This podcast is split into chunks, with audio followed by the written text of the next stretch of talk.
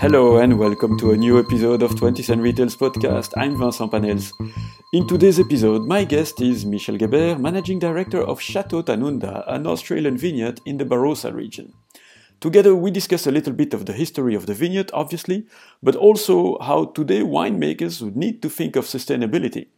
Also, she will explain how different sales channels and creating wine clubs allow winemakers to create more intense and personal relationships with their consumers.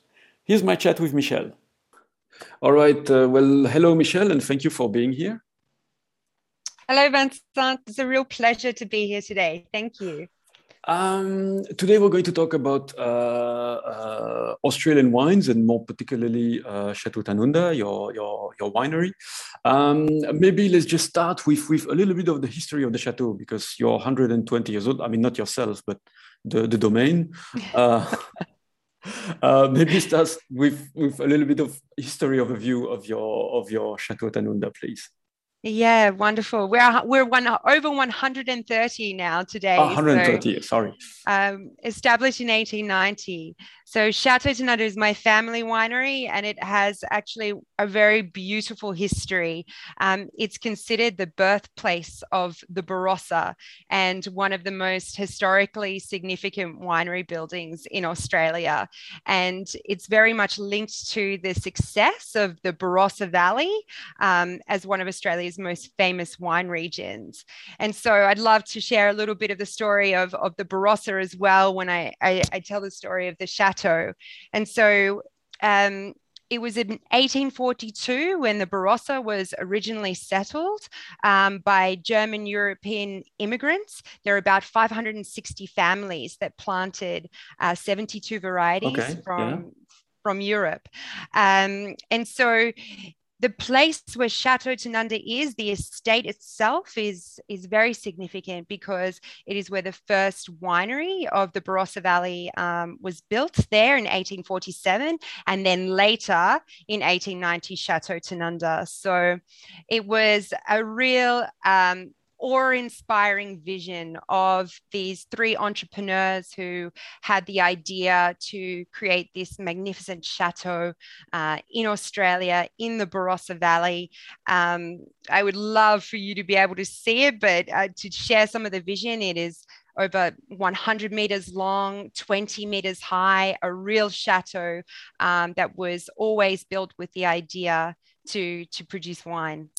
That's actually because we say chateau, and and and you just said like uh, uh, German and and and other immigrants, but chateau is a French name. Uh, how come in Australia you get to call yourself chateau? That's that's quite peculiar, I think.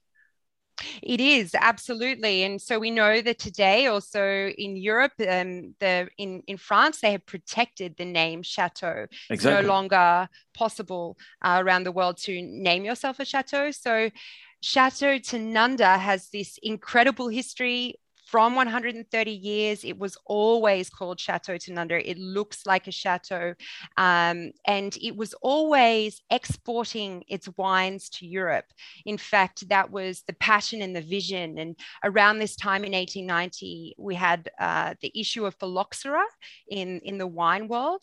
And so these incredible people had this idea that, you know, Australia and the Barossa in particular is a phenomenal region for growing wine. And we had the opportunity to really stand amongst some of the best wines in the world and bring Australian wine and quality uh, to Europe. And so that's what they did, and that's what we continue to do today as our passion and vision.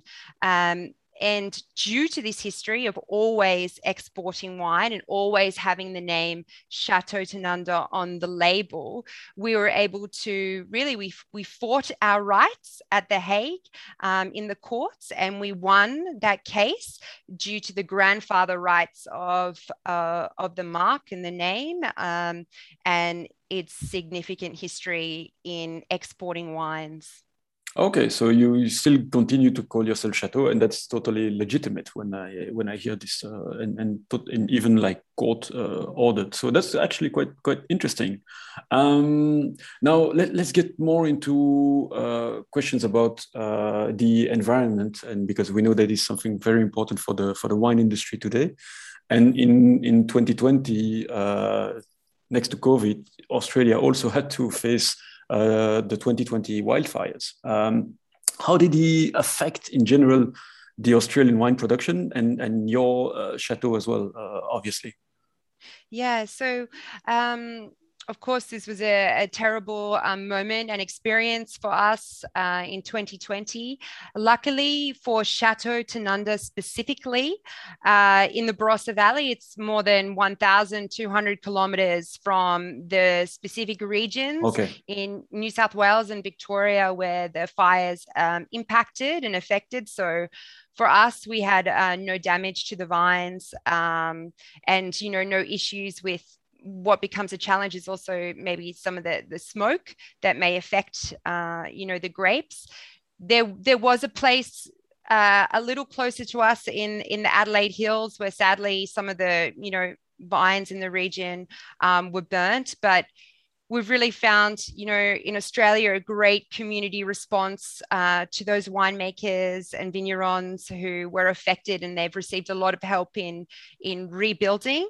Um, again for us it, it, wasn't such a challenge but for these these other places unfortunately that meant that the 2020 vintage the the wines there um, you know were either downgraded or needed to be distilled in that time. Um, but it's very interesting as well because in Australia, um, we have a, a university called Australian Wine Research Institute that is well known around the world, um, who have really also developed some leading technology in being able to measure um, smoke compounds and you know some ideas in um, around the picking time and and, and natural tannin um, treatment before fermentation that can can help when when some of these issues arise. Okay good. And and and uh, to to continue on these topic about uh, uh, environment and, and CSR. Um, maybe you can tell us. I, I would expect that CSR is quite a big concern today for for production in general in the wine uh, industry, but also for yourself. Uh, how do you tackle those aspects, for example, within production? Uh, are there are there yeah. efforts that you guys made? So I would I'd just like to say what I find so encouraging at the moment. Um, I was just recently at an Australian agriculture food forum um, with the leaders of the Australian wine industry and agriculture. Um, what I, I really like to see that sustainability was um, an issue that we spoke about, uh, but I've really seen a shift um, in the way that people ask the questions. You know, a couple of years ago, unfortunately, I think we were still the global leaders, or you know, um, people were still asking, you know, is is it climate change? This was almost the question. Uh, okay. Today, we've moved so far from that. Uh, the questions are now okay, sustainability is important. What can we do to be more sustainable? How can we offset, um, you know, focus on renewables and, and things like this? And so, um, it's very encouraging to see. And so, in this food forum and you know our conversations with retailers today, uh, we are always bringing up sustainability and what are the things that we are doing to um, be more sustainable. And I think that this. Uh, goes in a couple of different areas. So, for mm-hmm. example, one of them um, is energy consumption.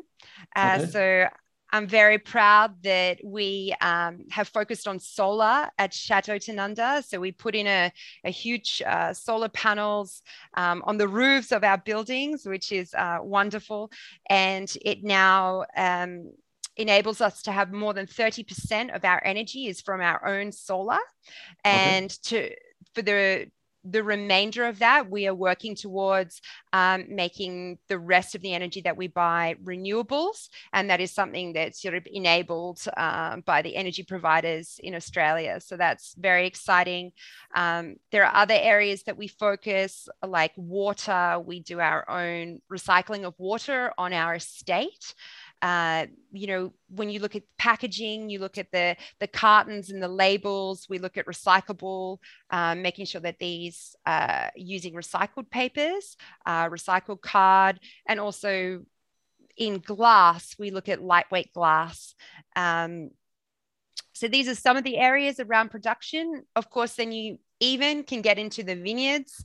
Um, and it's very interesting in Australia. And uh, one of the um, areas that we focus with Chateau Tanunda is in our old vine expressions. So we have some very um, you know beautiful limited release wines from vineyards where the vines are 50 years old 100 years old or even 150 years old, uh, which is incredible. These are some of the oldest vines in the world.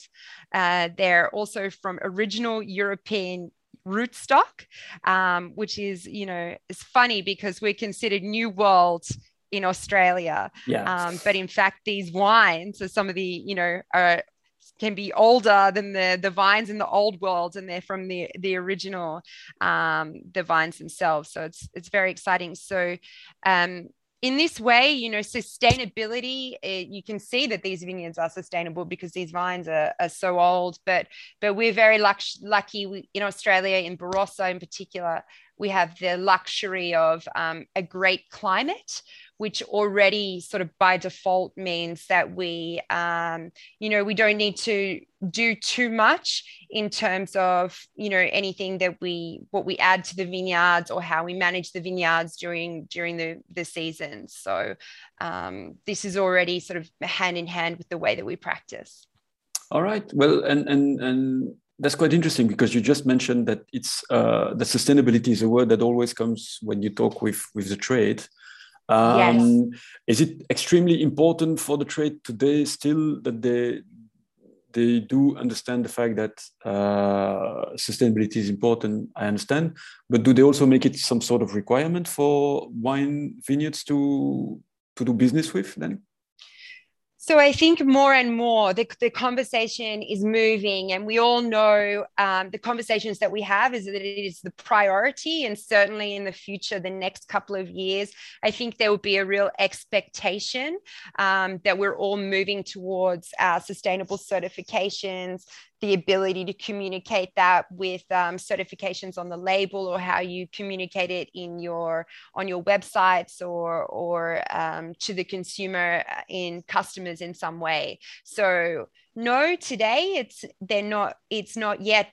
a must be but we all understand and acknowledge that it's um, something we want to work towards. And I imagine it's not too far away that uh, that that is possibly a, a, requirement.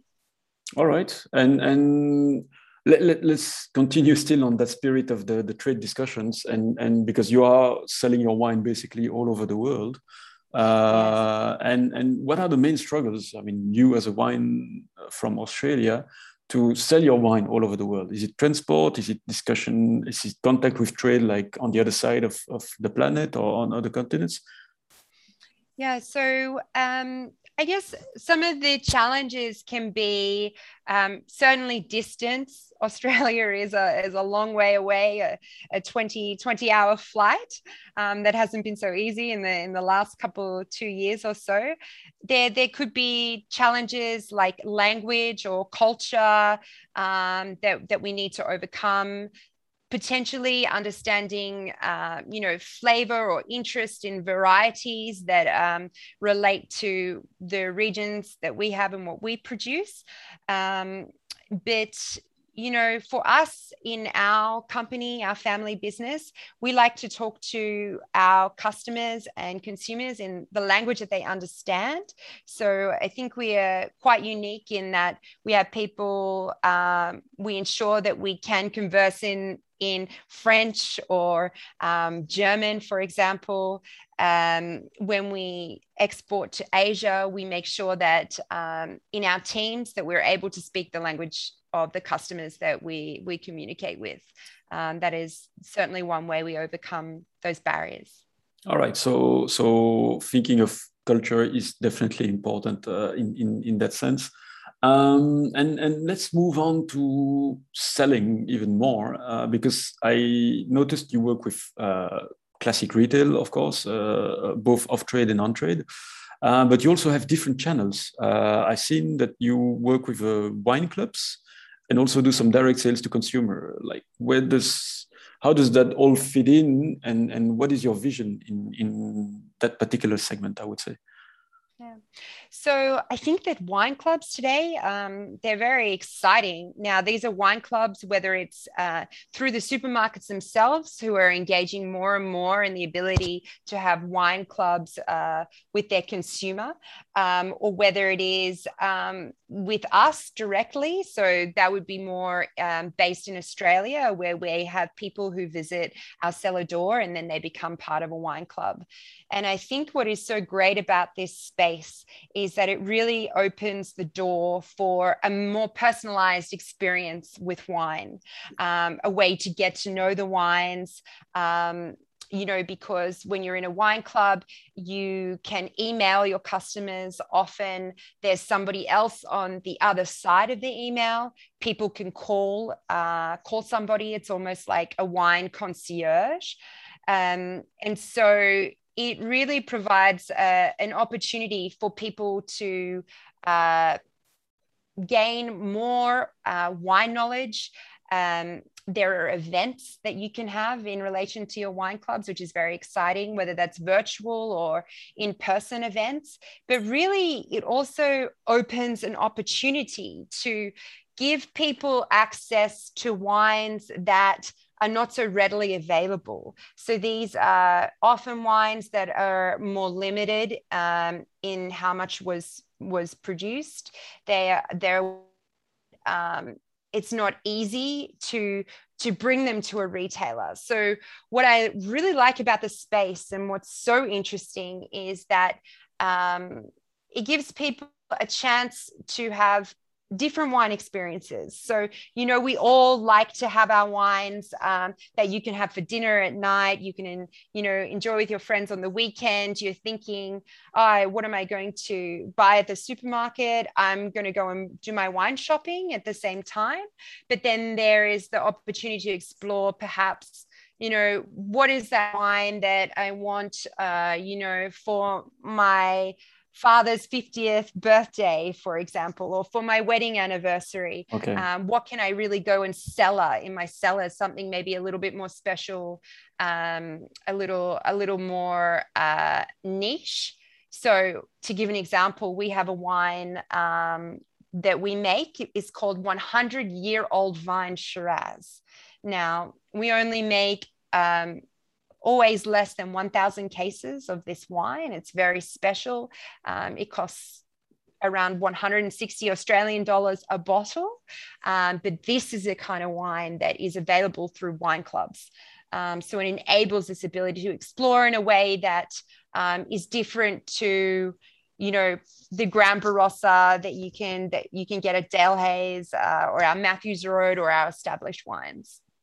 All right. Well, so if I understand correctly, the the the future will is really definitely about sustainability and and direct personalized experience with your consumers in this way for for your wine uh, industry, and and yeah, um, I will let so you talk. It, it, yeah. It's it's it's two ways. I it's think it's ways. so important. It's so important to have great wines of quality that you can have every day that is convenient because we all love to be able to have something right there at our fingertips. Um, and certainly you know when you have a wine it might be 10 euro it might be 20 euro this that you can have on like a regular basis. So important and exciting and these are these are good wines um, to have. And it is you know what we have every day. But with the wine clubs there's an opportunity on special occasions to to find something a little bit different. So it's both is important. Both are important. And and and that's actually a very interesting approach. And and we could talk about this for hours i would say. But then sadly i'm going to have to shut us on here as mm-hmm. it's always time limited uh, michelle thank you very much for being here and uh, hopefully one day i'll be able to visit the the barossa region and, and your vineyard. Thank you so much vincent. It was a wonderful um, time with you this evening. Enjoy very much. Well, that's all for today. If you want to get in touch, do not hesitate to send me an email with your comments or requests or whatever that you want to chat about. Also, I invite you to check out the website 20centretail.com for more retail stories and join us next week for a new episode. In the meantime, thank you for listening.